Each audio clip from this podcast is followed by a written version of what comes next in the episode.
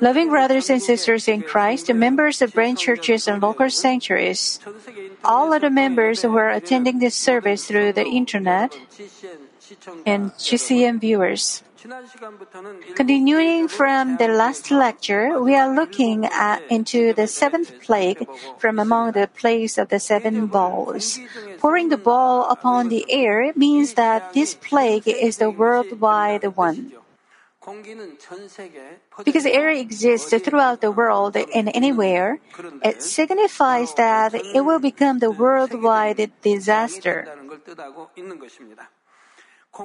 Since the air goes everywhere, the plague of the bowl that is poured upon the air sweeps the entire world. Speaking concretely, this implies that a mega sized nuclear war will break out at the end of the seven year Great Tribulation.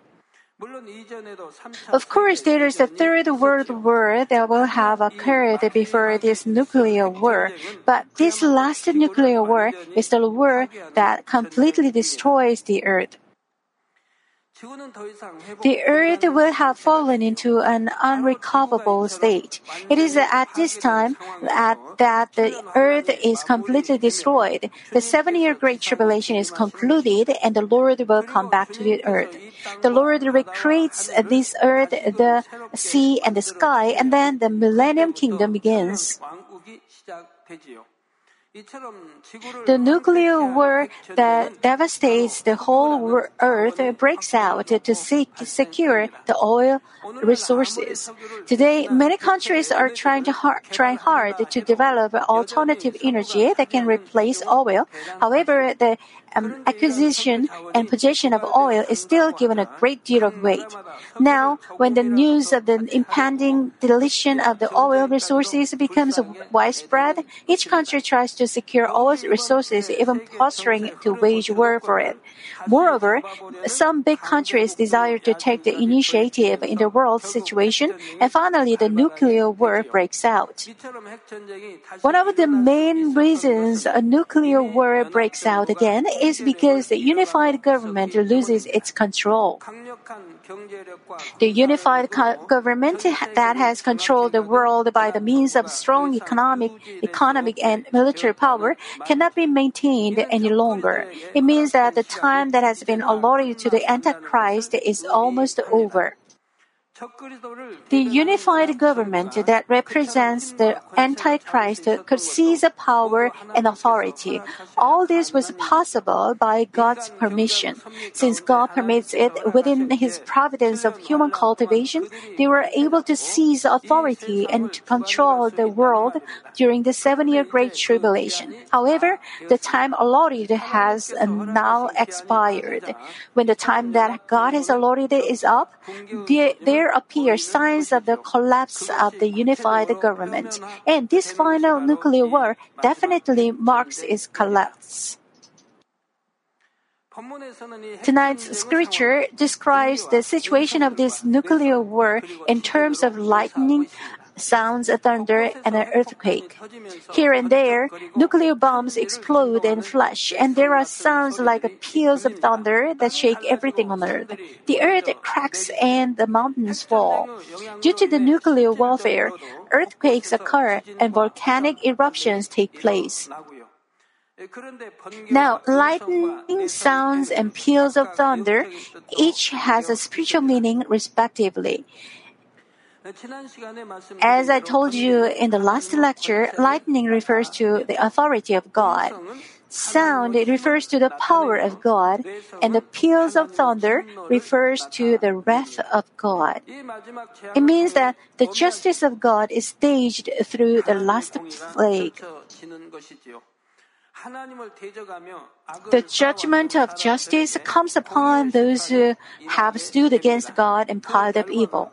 Its result is explained beginning in Revelation 16:19.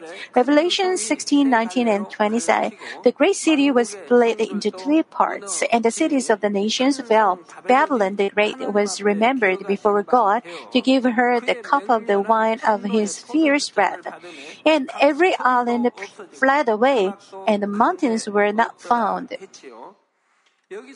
What is the great city in this scripture? The great city was mentioned in Revelation 11:8, but it referred to Jerusalem of Israel. As the scripture says, and their dead bodies will lie in the streets of the great city, the unified government that kills the two witnesses will put their dead bodies on public display for all the people of Israel to see. Because of this, some say the great city in tonight's scripture also refers to Jerusalem. But the great city of tonight's scripture has a spiritual meaning. It refers to the unified government. Revelation 17:18 reads, "The woman whom you saw is the great city which reigns over the kings of the earth."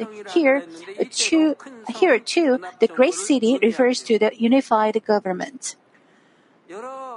Since many countries unify to form a government and it controls the world, this unified government is called the Great City. Now, when it says the Great City was split into three parts, it implies the collapse of the unified government. It rather means the complete collapse.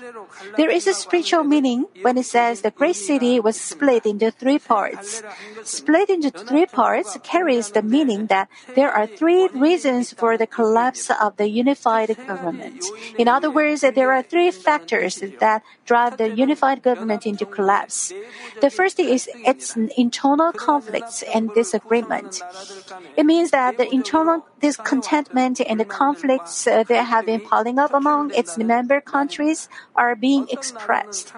Some countries think that they are shunned by others, and others think they always suffer disadvantages. Still, there are others who say, we sacrifice themselves for all others, and they don't appreciate it. Since they seek their own benefits, they fail to think of other position. They only think of their loss and their sacrifice. They aren't be able to uh, aren't able to talk to each other face to face, and the conflicts become more serious. The same applies to personal relationships as well. You want another person to understand you, while you don't try to understand them.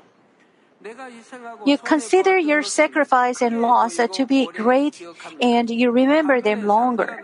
On the other hand, you consider the sacrifice and loss the other person made for you to be insignificant and you easily forget about them. Rather than listening to his words first, you want him to listen to you first. Fleshly people remember bad things for long and are quick to forget good things. However, spiritual people easily forget bad things. Yet they remember good things or the grace they received from God for a long time. This is how they are different. So, people of spirit think of only good things. On the contrary, fleshly people have a tendency not to forget bad things. Even if they try to forget, such things are recalled because they are deeply engraved. They suppress discontent and ill feelings against the other person and then burst out into rage against him. I'm not saying that it's better for you to reveal such ill feelings and discontent whenever you have them. You should not harbor such discontent and ill feelings in your heart at all. You may have seemed to suppress the feelings for the moment, but you later burst out anger at a time, and it results in a more serious problem. Likewise, the discontentment and ill feelings that have been suppressed within are revealed, and it brings about the collapse of the unified government.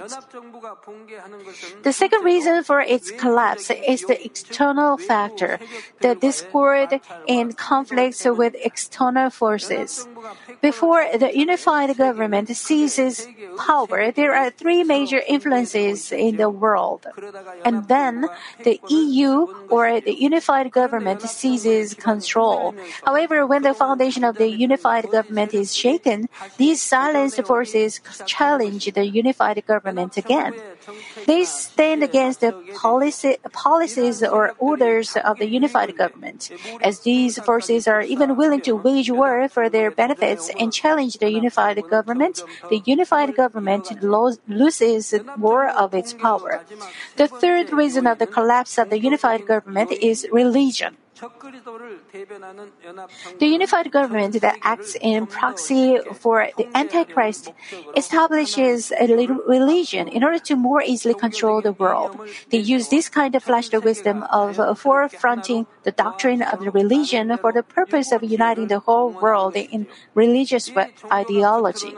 I already explained that this religion professes to believe in God and the Lord on the outside, but actually stands against God.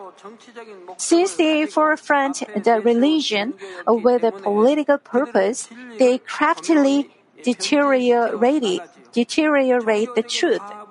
By insisting on religious con- uh, reconciliation, they make those uh, with different religions come into their ideological boundary. Rather than worshiping God alone, they compromise with other foreign non-Judeo Christian religions. They nominally say that what they do is to embrace other religions and to unite with them. Yet obviously it is a deterioration of the of the truth, and it is clearly against the will of God. Isn't it the same today? For the sake of peace, people seek to unite with religions, believing in other gods and associate with them. Although God makes it clear in the Ten Commandments that we must not have no other gods before Him, different religious groups, including Christianity, gather together. Uh, gather together and have various activities in the name of religious reconcili- uh, reconciliation. There is already a movement today which claims that all religions present a way of salvation. It is so-called religions uh, pluralism. Despite the fact that salvation only comes from God, only Jesus is our Savior and is the one who can forgive our sins. The Bible makes it clear that there is no other name under heaven that has been given among them by which we must be saved. They seek unity to keep peace and associate with one another. They insist that it is a more tolerant, broad minded, and rational way of thinking. The religion that su- supports this kind of ideology plays a role of the religious puppet of the unified government, and this form of religion tries to unite the whole world in a religious bond. However, at the end of the seven year Great Tribulation, conflicts arise in the religious area. The religious tie breaks up and religious distrust is prevalent. The discord resulting from these three factors, inside, outside, and religious, accelerates the collapse of the unified government. As Babylon the Great, the unified government collapses, the cities of the nations fall as well. The cities of the nations refer to the forces that constitute and support the unified government. As the unified government collapses, these forces have no choice but to collapse together with it. The scripture describes the situation where all the forces of the Antichrist collapse as being given the cup of the wine of, the, his, of his fierce wrath. When the time that God has allotted to the forces of the Antichrist is up, the judgment of God comes upon them. However, the fact is that they bring this judgment upon themselves in their own evil. The terrible nuclear war completely destroys not only human beings but all surrounding environments. As the scripture says, every island fled away and the mountains were not found. The aftermath of the nuclear war is huge.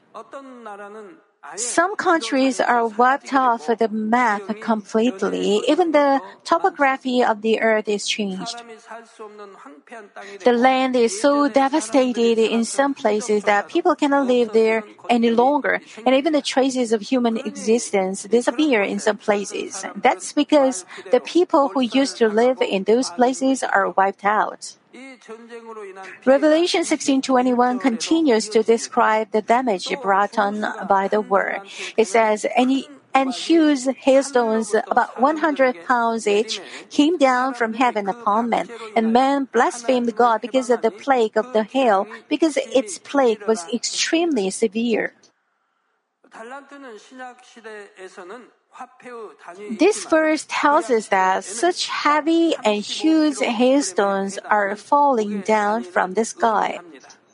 이처럼 엄청난 무게의 우박이 하늘로부터 떨어진다는 말이지요. Because of the aftermath of a nuclear war, nature is completely destroyed, and thus unimaginable disasters are coming down from the sky.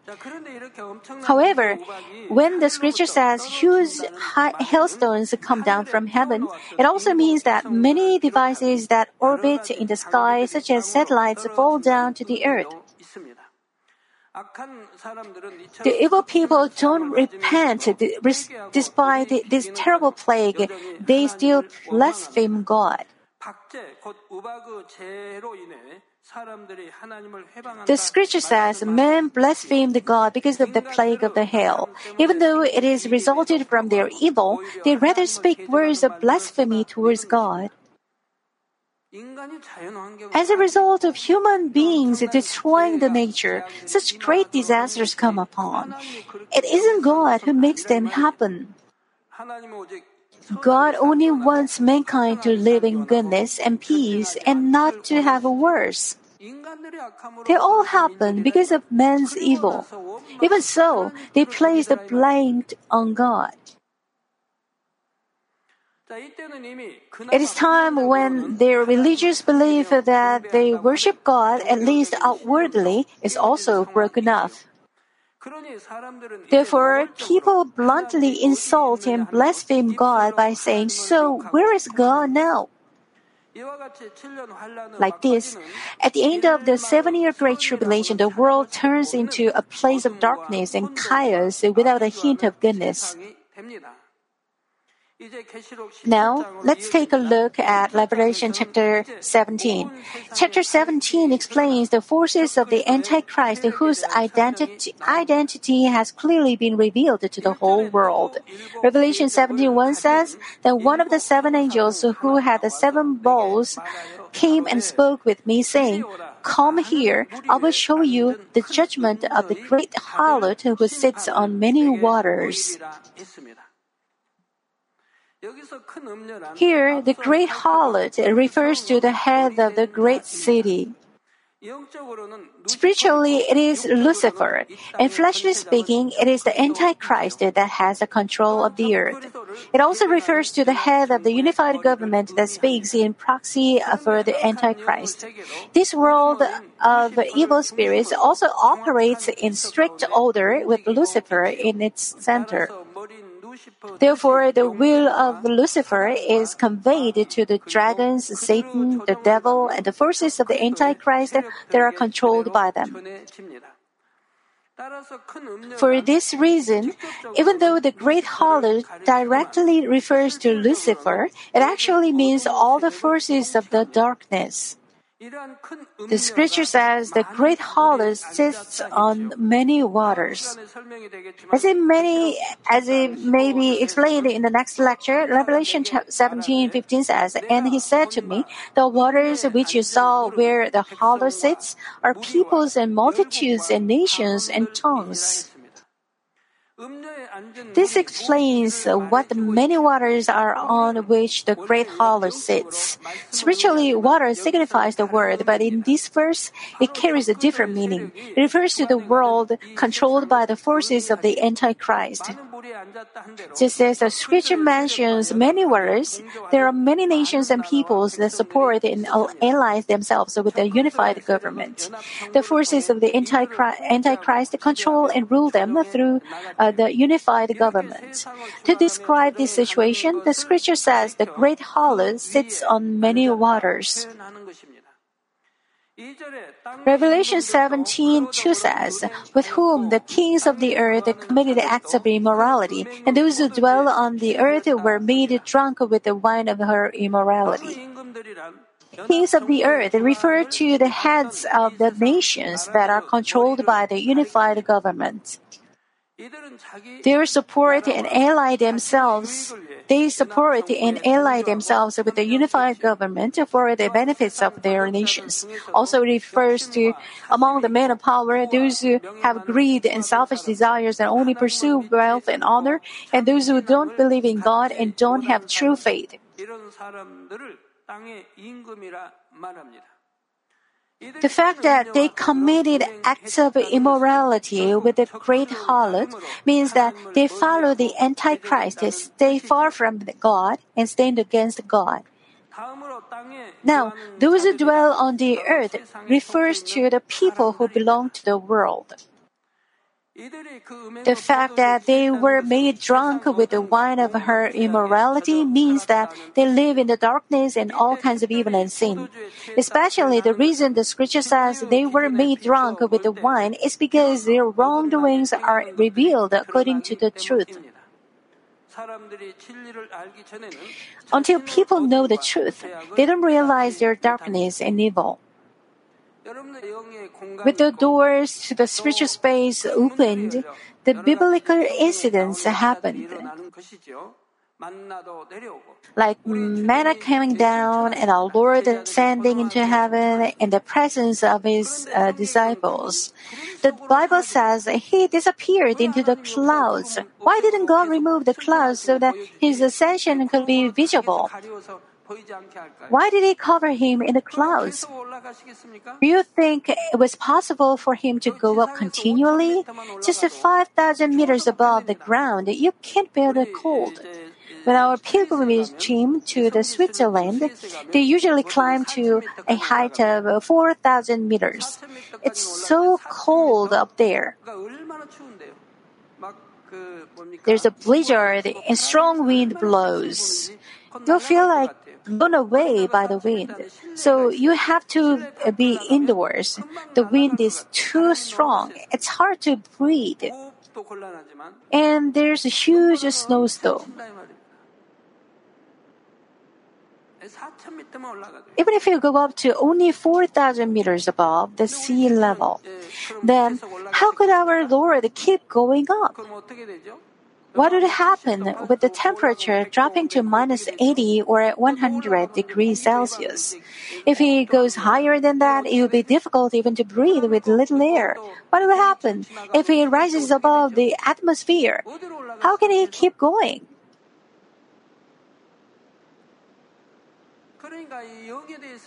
So, if you don't know about the spiritual space, you can't understand the Bible. With clear knowledge about the spiritual space, you can work out many questions from Genesis to Revelation with great ease. You can figure out how the windows to heaven were opened and rain poured down at the time of Noah's flood. You also understand where manna came from. You've seen with your own eyes that dragonflies cascaded from the sun. So you can understand how the three magi were led to the Bethlehem by a star in the Bible. You can understand how clouds appearing and disappearing. You will understand many things. How a swarm of quails came and fed so many people in an instant. How a swarm of locusts covered the whole of Egypt. How the Red Sea parted and how they crossed the Red Sea. All of these can be explained by the movement between spiritual spaces, and you can understand them. Until people know the truth, they don't realize their darkness and evil. They always judge and condemn. Only when they know the truth can they find their true self by reflecting on themselves in light of the truth. Thus, the immorality mentioned in the scripture refers to all things that are against the word of God. Not living by the word of God in light of the truth is described as being made drunk with the wine. Revelation 17:3 says, "And he carried me away in the spirit, spirit into a wilderness, and I saw a woman sitting on a scarlet beast, full of blaspheme, uh, blasphemous names, having seven heads and ten horns." It doesn't mean that the Holy Spirit actually carries the Apostle John into a wilderness. It is to reveal the identity of the Antichrist clearly by carrying him in the, the inspiration of the Holy Spirit. A woman sitting on a scarlet beast in this verse refers to Lucifer, the head of evil spirits. As you see, it is described as a woman, isn't it? 붉은 빛 The scarlet, uh, scarlet beast is a generic term for all the forces of the Antichrist that control the world as Lucifer's puppet. The fact that a woman sits on a scarlet beast means that Lucifer controls everything the Antichrist does. It signifies that Lucifer is the entity that is behind everything that the forces of the Antichrist do, such as standing against God and plotting wicked schemes. The scripture says the beast is full of blasphemous names. The names are the names of those who become the heads of the beast, who support the beast, and who become puppets for the beast. Since they stay together with the beast, they stand against God, and thus they are blasphemous. The beast consists of these blasphemous people who unite with the Antichrist. And the actual driving forces of the beast are the nations of Europe, um, nations that make up the core of the unified government. Just as the scripture says, the beast has seven heads and ten horns. The unified government consists of the leaders of the seven core nations and the ten nations that support them.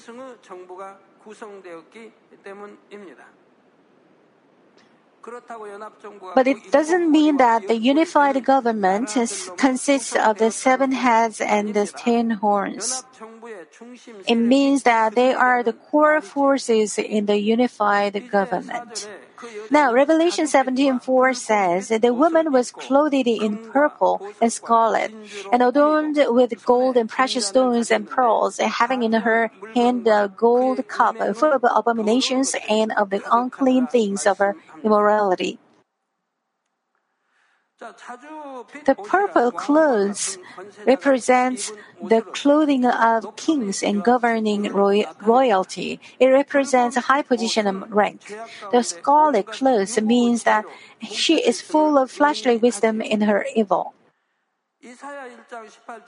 As Isaiah 1:18 says, "Come now and let us reason together," says the Lord. Though your sins are as scarlet, they will be as white as snow. Though they are red like crimson, they will be like wool.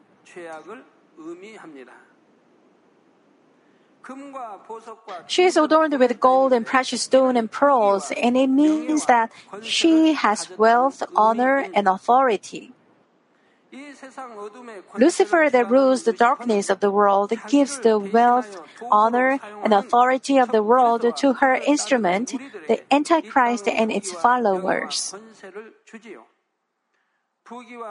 Those who are greedy for the wealth, honor, and authority cooperate with the Antichrist during the seven year Great Tribulation in order to obtain these things. Now, the scripture says, having in her hand a gold cup full of the abominations and of the unclean things of her immorality. It tells us that uh, it tells us what the real character of the Antichrist is. No matter how normal the gold cup in its hand appears, the contents of the cup truly reveal the identity of the Antichrist.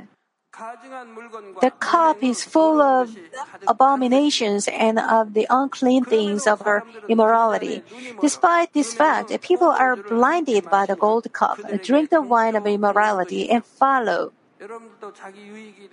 Many people, if they find something to be beneficial or find anything that may give them financial benefits, they violate God's word and do what He prohibits deviating from the righteous way. Although that's what the Bible definitely prohibits. They violate the word of God in pursuit of their own benefits. Then in the end, they fall into the scheme of Satan. As a result, they are faced with hardships and God looks away from them. It's because they ignore the word of God. We'll take a closer look at the greater harlot in the next lecture. Let me conclude the message. Brothers and sisters in Christ, people are apt to be tempted by what is seen on the outside. They are deceived by just the external display of holiness and outward humbleness. Blinded by the outward wealth and honor and authority, they fail to see the true color. Just as God searches the heart, however, you too should be able to see through one's heart. When the forces of the Antichrist appear in the world, how plausible will they seem? They will justify themselves with sweet talk and provide various benefits to approach you. They will promise honor and authority and guarantee many benefits. But all these things are to hide their true character. It happens even today. In many cases, the enemy devil and Satan know your weakest point and craftily approach you. They hide their identity with plausible outlook and they deceive you with sweet talk.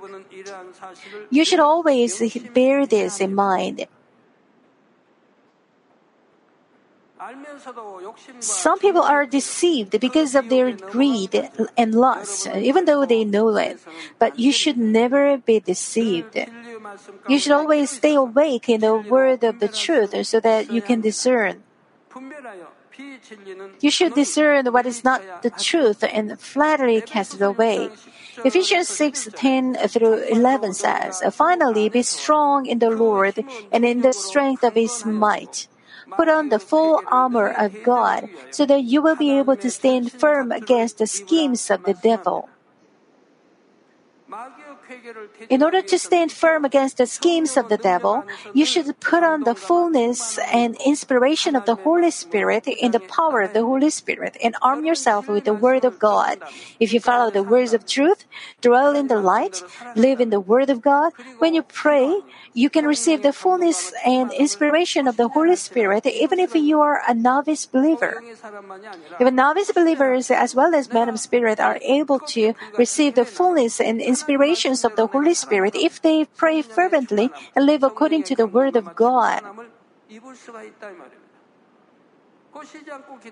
If they keep on their walk of faith without ceasing to pray, if they earnestly live in the light, fixing their goals on New Jerusalem, they can be inspired and filled with the Spirit all the more. At the same time, they are given spiritual abilities. Yet, if they become stagnant along their walk of faith or look back, they'll be like Lot's wife who became a pillar of salt.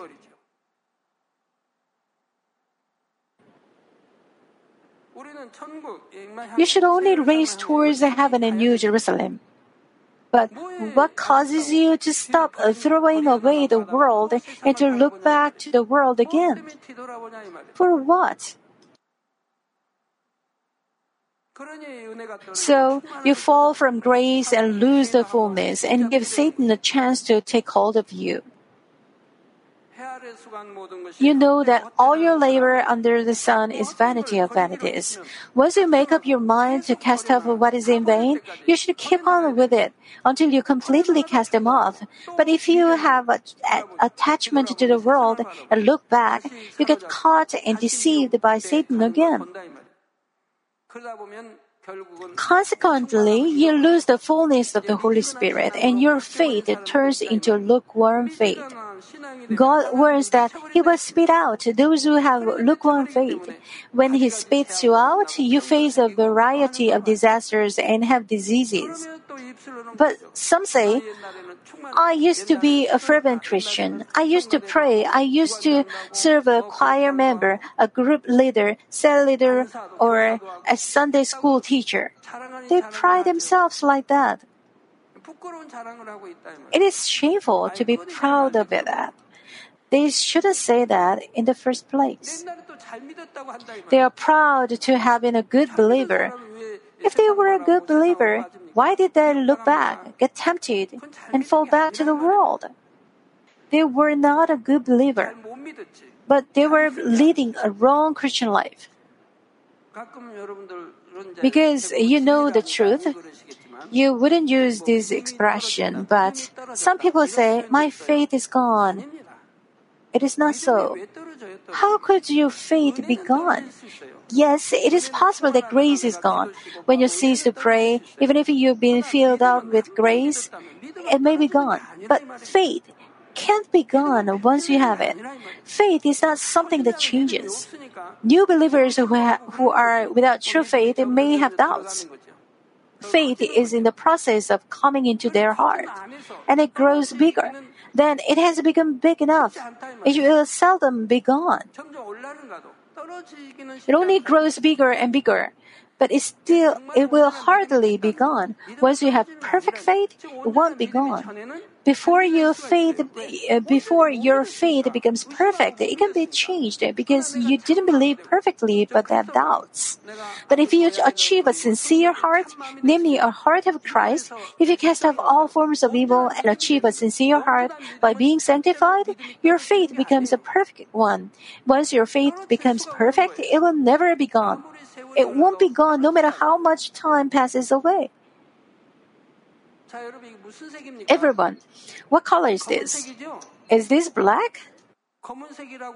If anyone thinks this is black, raise your hand.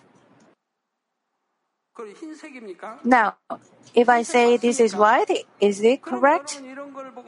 When you look at this, you are sure that this is white. You believe this is white. Is your belief true or not true? You believe this to be white, and this belief is perfect, absolute, isn't it? It is perfect. Then, is it possible that after 10, 20 years, you believe this is this to be black? And that belief is not true. Before you truly believe, you may suspect this. Uh, this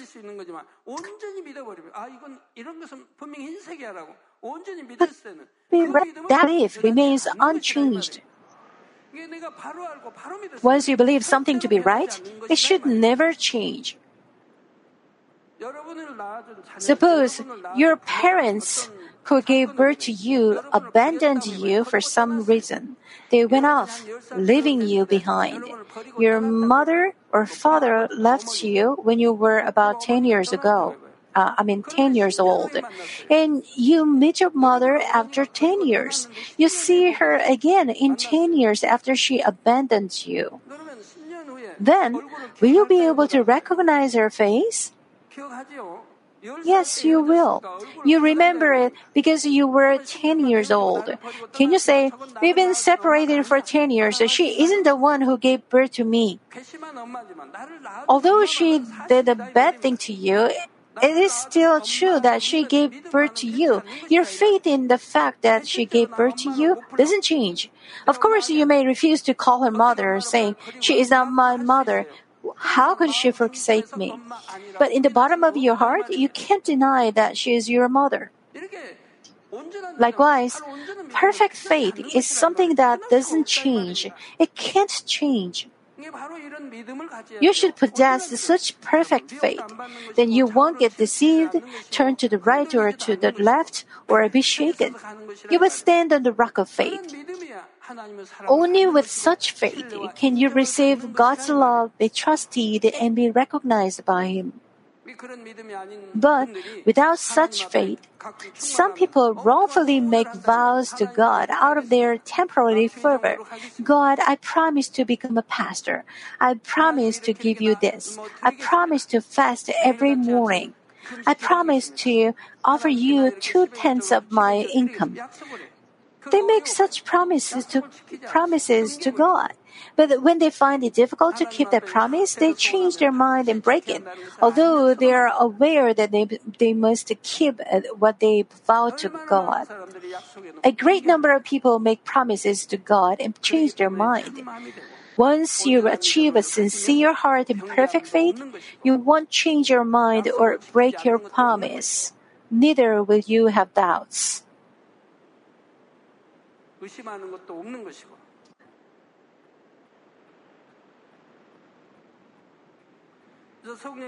So you should put on the fullness and inspiration of the Holy Spirit in the power of the Holy Spirit and arm yourself with the Word of God. Of course, you should fervently pray as well. I hope all of you will do so. By doing so, may you win victory in the spiritual battle and live a blessed life. In the name of the Lord Jesus Christ, I pray.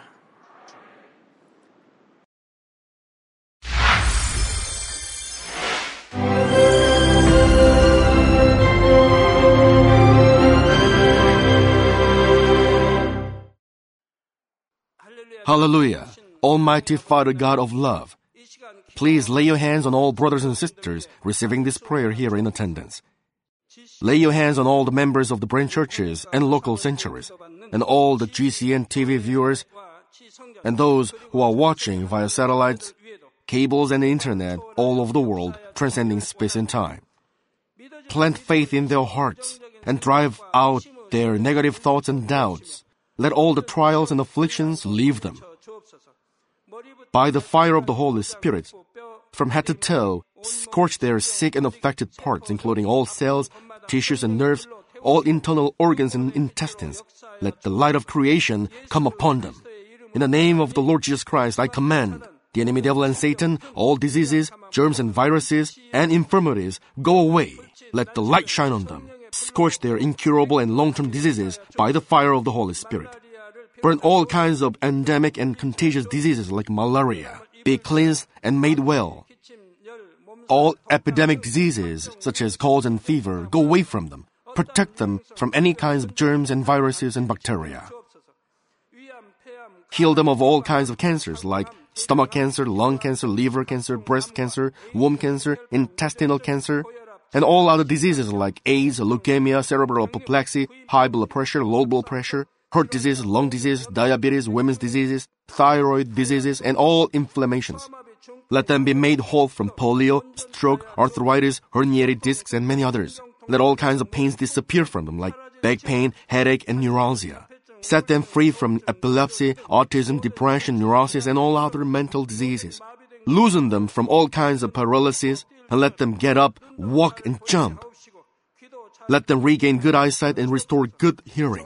Let the blind open their eyes and the deaf come to hear and mute begin to speak. Heal them of after effects of all kinds of accidents. Restore their ruptured and broken bones. Restore them from burns and let the heat and burning sensation go away from them. Father, let there be no scars left. Be cleansed from all kinds of drug addictions and poisoning.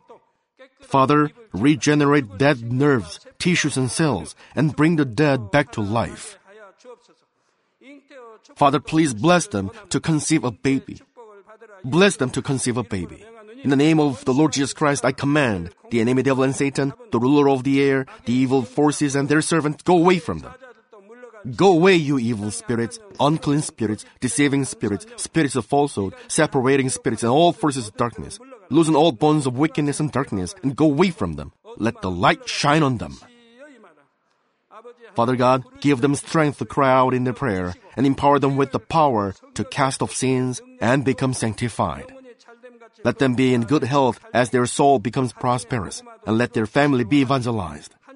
Protect them from all kinds of accidents and disasters, and bless them to lead a successful and prosperous life in everything. Please protect your children, their home, their business, and their work by the fiery hedge of the Holy Spirit, with the heavenly host and angels, and with your blazing eyes. Give students wisdom and understanding, and fill their hearts with more passion and desire for study. Keep their hearts and minds from worldly things, and plant into their hearts more fervent love for God. Bless your children and let them give glory to you in everything they do, whether they eat or drink or whatever they do.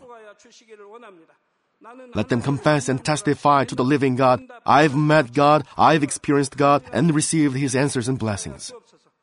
Father God, thank you. Let all glory be to you alone. In the name of our Lord Jesus Christ, I pray. Amen.